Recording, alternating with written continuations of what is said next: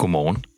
Du lytter til morgenpodcasten Kort om klimaet, produceret af Grøn, i samarbejde med Unge Klimarådet og støttet af KR Foundation. Din vært i dag er Otto Lykketoft. Godmorgen. Det er i dag onsdag den 7. september, og jeg har udvalgt dagens tre vigtigste klimanyheder til dig. Vi skal smutte forbi Italien, hvor klimaforskere desperat prøver at råbe politikerne op frem mod det forestående valg. Vi skal se nærmere på en ny global meningsmåling, og så skal vi ud til de danske solcelleparker, der møder udfordringer med at få grøn el ud i de danske stuer.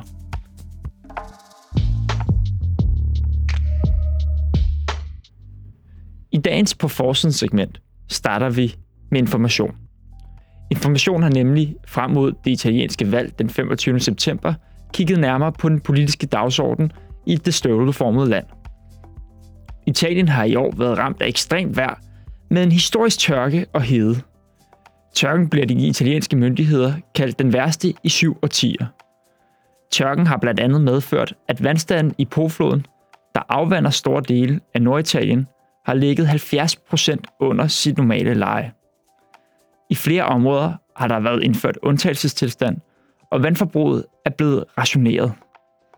Det har massive økonomiske og menneskelige omkostninger, og har fået italienske forskere til at hamre den store klimaalarm i bund.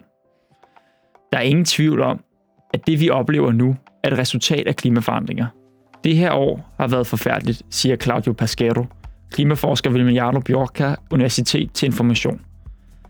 Men på trods af klimaforskernes advarsler og de blinkende røde lamper i det italienske landskab, så er klimaforandringerne ikke noget, der overhovedet er på dagsordenen frem mod det italienske parlamentsvalg den 25. september. De italienske partier er ikke særlig lydhøre over for advarslerne. Den italienske højrefløj, som ser ud til at vinde valget i slut september, foreslår atomkraft som løsning. Men der glemmer de altså, at italienerne allerede har stemt nej til atomkraft ved en folkeafstemning.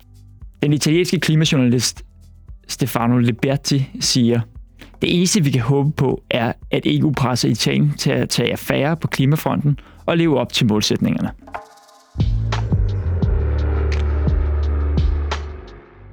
I segmentet International Nyt hopper vi fra rigide italienske politikere til insisterende verdensborgere. For frem mod FN's generalforsamling senere på måneden, har meningsmålingsinstitutterne Data, Praxis og YouGov foretaget en global måling, der skal vise verdensborgernes holdning til, hvad der er de mest presserende problemstillinger i verden lige nu. Og allerøverst på listen, altså placeret over krigen i Ukraine og stigende energipriser, ligger klimakrisen. Med andre ord, der ligger en kraftig opfordring til, hvad der skal handles på, når FN's generalforsamling åbner senere på måneden.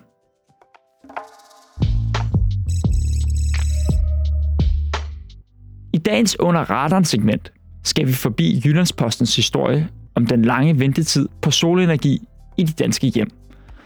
For før en solcellepark kan levere grøn strøm til danskerne, skal solcelleparken altså forbindes til det eksisterende elnet, og der er mange producenter, der ønsker at koble sig på elnettet. Ifølge Energinet ligger der lige nu ansøgninger på deres bord om at få mulighed for at tilkoble hele 9 gigawatt solceller til højspændingsnettet. Men afhængig af, hvor solcelleparkerne placeres i landet, kan der gå op til 6 år, før det er muligt at blive tilsluttet elnettet.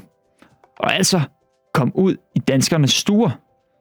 Energinet oplyser, at gennemsnitstiden for nettilslutningen er 3-4 år, da der ofte skal bygges nye højspændingsstationer, eller elnettet simpelthen skal forstærkes.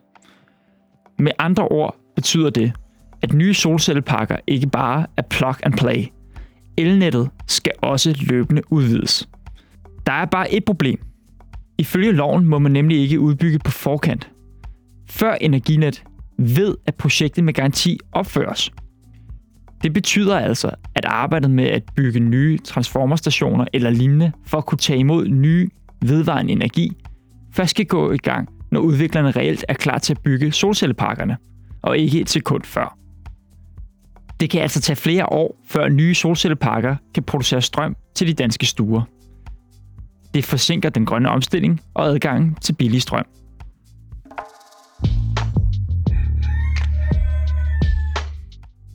Dagens solstrålehistorie kommer måske lidt på bagkant. Det handler nemlig om den franske fodboldklub Paris Saint-Germain, der er kommet i gevaldig modvind i hjemlandet, efter et pressemøde, hvor holdets helt store stjerne, Mbappé, og cheftræneren Galtier forholdt sig yderst arrogant til spørgsmålet om, hvorfor de transporterede sig i et privatfly til en udbanekamp, der i virkeligheden kun ville tage to timer i tog at komme til. Sagen er gået hele vejen op til Frankrigs minister for energiomstilling, der kraftigt fordømmer deres reaktion som yderst arrogant. Og nu har holdet altså meldt ud, at man til næste udbanekamp regner med at rejse i bus.